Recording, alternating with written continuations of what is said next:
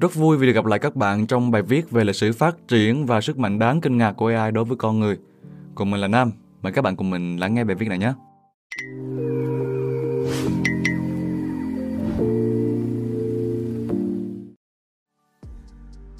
AI, trí tuệ nhân tạo chính là một trong những phát minh ngoạn mục nhất trong lịch sử nhân loại. Có lẽ không một phát minh nào đã được con người theo đuổi từ trong thần thoại hàng nghìn năm trước cho tới tận bây giờ – vì trí tuệ nhân tạo mỗi ngày càng trở nên thông minh và hữu ích hơn. Tuy nhiên, chính vì nó thông minh hơn con người rất nhiều thì những gì nó tạo ra và ảnh hưởng đến chúng ta có hoàn toàn là an toàn và đem lại sự tốt đẹp như những nhà phát triển hứa hẹn hay không thì lại là một câu chuyện hoàn toàn khác. Một câu chuyện trải dài từ những ngày đầu tiên khi Ada Lovelace, người được xem là lập trình viên đầu tiên trong lịch sử viết về suy nghĩ của mình, sẽ thế nào khi máy móc trở nên thông minh hơn khi mà ở thời điểm hiện tại, các nền tảng với sự giúp đỡ của AI đang thao túng và điều khiển hành vi của con người, đặc biệt là thế hệ trẻ. Lịch sử về những siêu máy tính và trí tuệ nhân tạo đầu tiên Một điều thú vị là thất bại đầu tiên của con người trước máy tính không phải trong cờ vua mà là trong một trò chơi khác. Đó là một trò chơi có lịch sử và tuổi đời lên tới 5.000 năm với tên gọi là Backgammon. Năm 1979, chương trình BKG do Hans Berliner phát triển đã chiến thắng 6-0 trước một nhà vô địch thế giới trong trò backgammon. Năm 1989, đã diễn ra hai trận tỷ thí cờ vua giữa Gary Kasparov, người được coi là siêu kiện tướng cờ vua vĩ đại nhất lịch sử với máy tính Deep Thought của IBM, mà ở thời điểm đó, nó cũng là một nhà vô địch trong thế giới máy tính. Kết quả Kasparov giành chiến thắng cả hai ván khá dễ dàng, nhưng tuyên bố của ông còn đáng nhớ hơn khi nhận định rằng máy tính còn lâu mới có thể chiến thắng con người trong cờ vua. Năm 1996, IBM mang tới cho Kasparov một đối thủ khác là Deep Blue, một siêu máy tính vượt trội hơn rất nhiều so với Deep Thought. Kết quả Deep Blue thắng một ván, hòa hai ván và thua ba ván trước Kasparov. Năm 1997, Deep Blue tái ngộ Kasparov với một bản nâng cấp toàn diện hơn và đánh bại Kasparov sau 6 ván cờ. Deep Blue thắng 2, hòa 3 và thua 1. Đáng nói hơn là trong ba ván hòa đó thì Kasparov đều có lợi thế hơn nhưng cũng không thể dồn ép Deep Blue phải đầu hàng. Kasparov sau này cũng nói rằng đã nhìn thấy sự sáng tạo bất ngờ trong vài bước đi của Deep Blue. Năm 2003, Kasparov một lần nữa tranh tài với siêu máy tính X3D Fritz. Lần này là kết quả hòa sau 4 ván.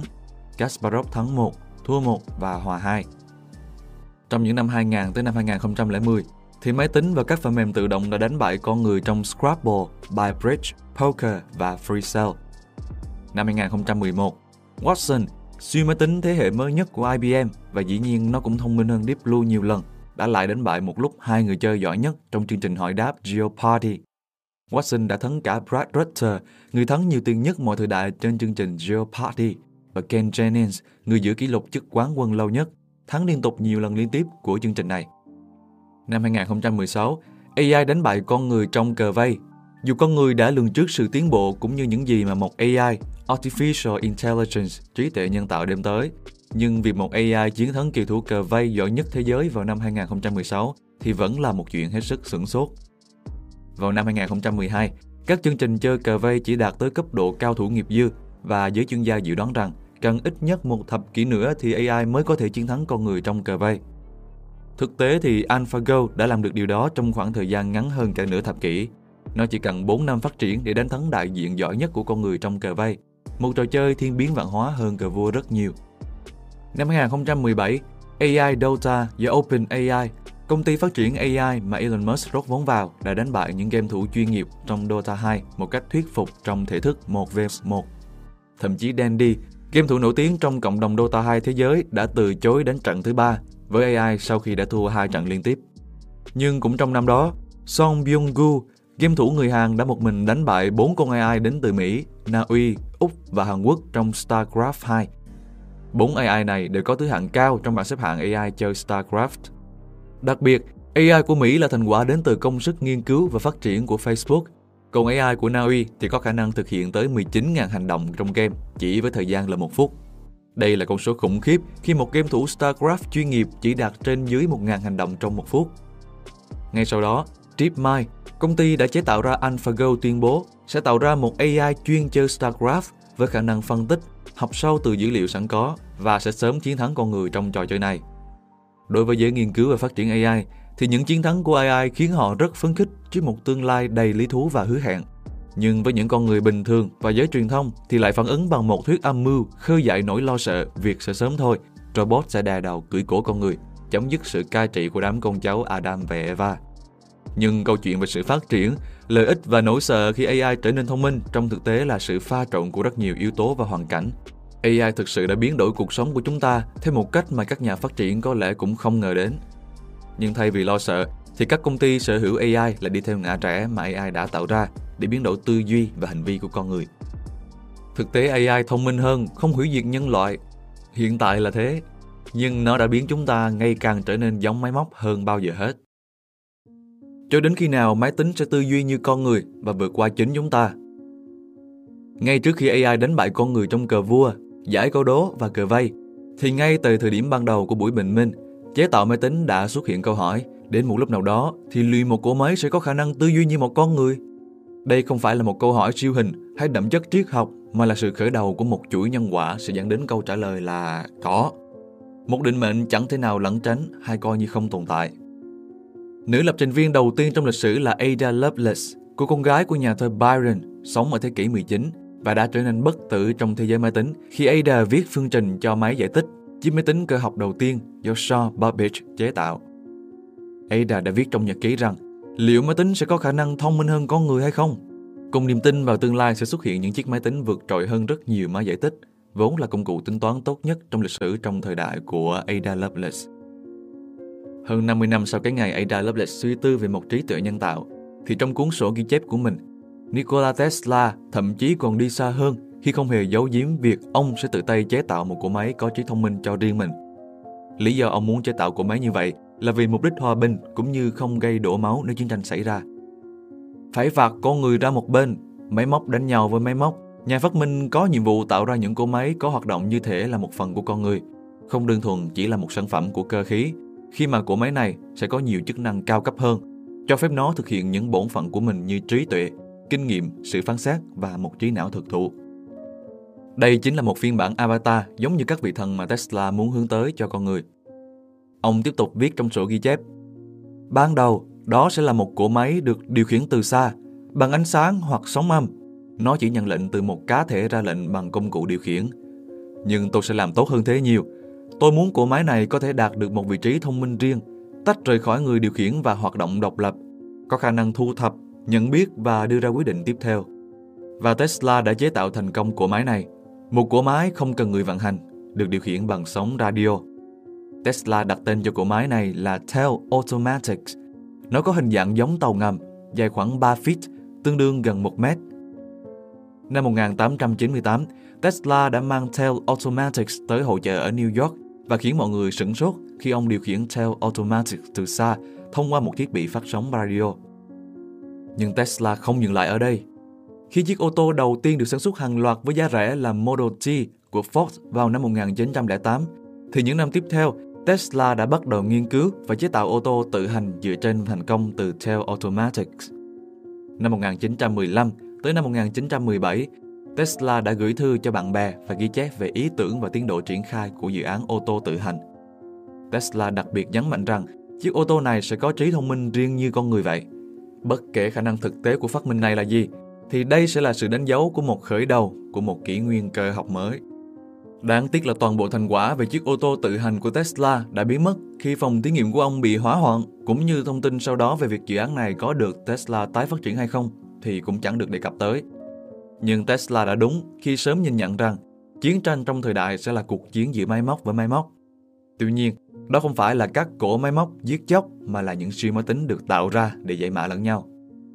Trong Thế chiến thứ hai, vào năm 1943, Mỹ là bên đã sở hữu chiếc siêu máy tính đầu tiên trên thế giới có tên gọi là ENIAC.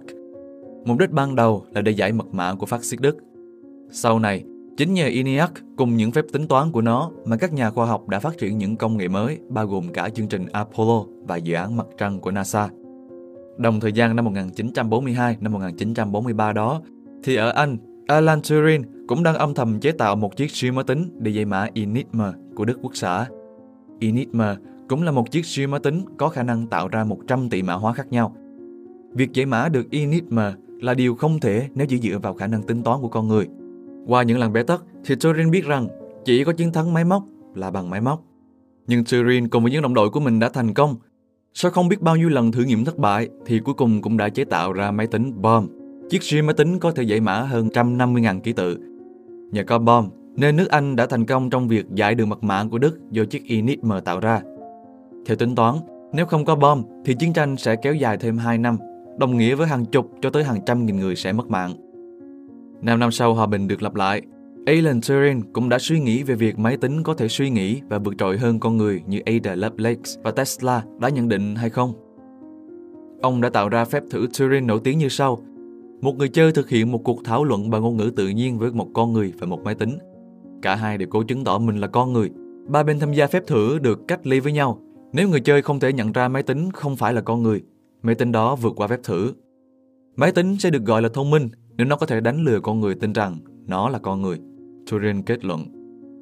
6 năm sau, trí tuệ nhân tạo đã được coi là một lĩnh vực nghiên cứu chuyên sâu khi dự án mùa hè Dartmouth đã được khởi động. Đây là bước khởi đầu và sự công nhận cho việc nghiên cứu về mọi khả năng mà một AI, trí tuệ nhân tạo có thể đạt được. Tuy nhận được đầu tư, tài trợ và thu hút nhiều nhà khoa học, nhưng trong khoảng thời gian kéo dài gần 6 thập kỷ từ năm 1955 tới năm 2015, lĩnh vực trí tuệ nhân tạo lại không cất cánh để dẫn tới viễn cảnh mà Ada, Turing, Tesla và nhiều người khác mong đợi. Tất nhiên, việc các siêu máy tính đánh bại con người trong nhiều trò chơi là một điều kinh ngạc, nhưng đó chỉ là một phần trong bức tranh tổng thể mà thôi. Nhiều người đã hy vọng rằng trí tuệ nhân tạo sẽ đạt tới sự thông minh và phổ biến như trong các bộ phim mà Hollywood xây dựng. Lý do đến từ cả chủ quan lẫn khách quan khi các nguồn lực trong hai thập kỷ năm 1960, năm 1970 chịu tác động và ảnh hưởng bởi chiến tranh lạnh, lẫn mối quan tâm hàng đầu lúc đó là không gian, khi hai cường quốc Mỹ và Liên Xô ganh đua nhau trong việc đưa người lên mặt trăng và khám phá vũ trụ. Các siêu máy tính được tạo ra để giúp cho việc phóng tên lửa đem lại lợi ích hơn là trả lời câu hỏi máy tính có thể vượt qua con người không. Nhưng khi nhìn vào những gì mà máy tính đã làm được, từ việc giải mã cho tới tính toán thì thực sự chúng đã đem lại quá nhiều lợi ích hơn là nỗi lo sợ về sự nổi loạn của máy móc. Trong quá khứ, máy tính thực sự là các thiên thần và sứ giả hòa bình hơn là quy dữ mà Elon Musk sau này đã mô tả về AI. Việc giới hạn trong phần cứng và đặc biệt là thiếu dữ liệu đã khiến trí tuệ nhân tạo có khoảng thời gian khá dài im hơi lặng tiếng, cho tới khi thời điểm hội tụ công nghệ bùng phát trong những năm cuối thập kỷ 90. Và ngay chính lúc này đã dẫn tới sự tiến bộ vượt bậc trong ngành trí tuệ nhân tạo. Trí tuệ nhân tạo là một lĩnh vực cần được đầu tư theo cách ném tiền vào cửa sổ. Còn số lớn đến mức mà các chính phủ cũng phải giật mình và từ bỏ. Nguồn vốn thực sự đã khiến lĩnh vực AI phát triển như ngày nay là đến từ tư nhân chứ không phải nhà nước. Trước đây là ENIAC, Enigma hay BOM chỉ có thể được chế tạo trước sự bảo trợ của chính phủ. Còn bây giờ, những siêu máy tính hay AI như Deep Blue, Siri và AlphaGo thuộc sở hữu của các công ty công nghệ. Nhưng những công ty này không chỉ có tiền mà còn có dữ liệu, mà dữ liệu lại đến từ người dùng. Nhưng đa số người dùng không hề biết AI là gì và sự ảnh hưởng của nó đến trải nghiệm Internet và cuộc sống của mình ra sao. Trước khi tạo ra những AI thao túng hành vi của con người như bây giờ, thì các công ty công nghệ đã phải nắm được cốt lõi phát triển công nghệ AI. Những công ty này đã dùng tiền để vừa phát triển AI của riêng mình, cũng như sử dụng những tờ đô la để thâu tóm lại những startup AI tiềm năng nhất. Hy vọng các bạn sẽ thích video lần này. Đừng quên nhấn like, share và subscribe để không bỏ lỡ những video mới nhất trong thời gian tới nhé. Còn mình là Nam, đến từ Spy Room.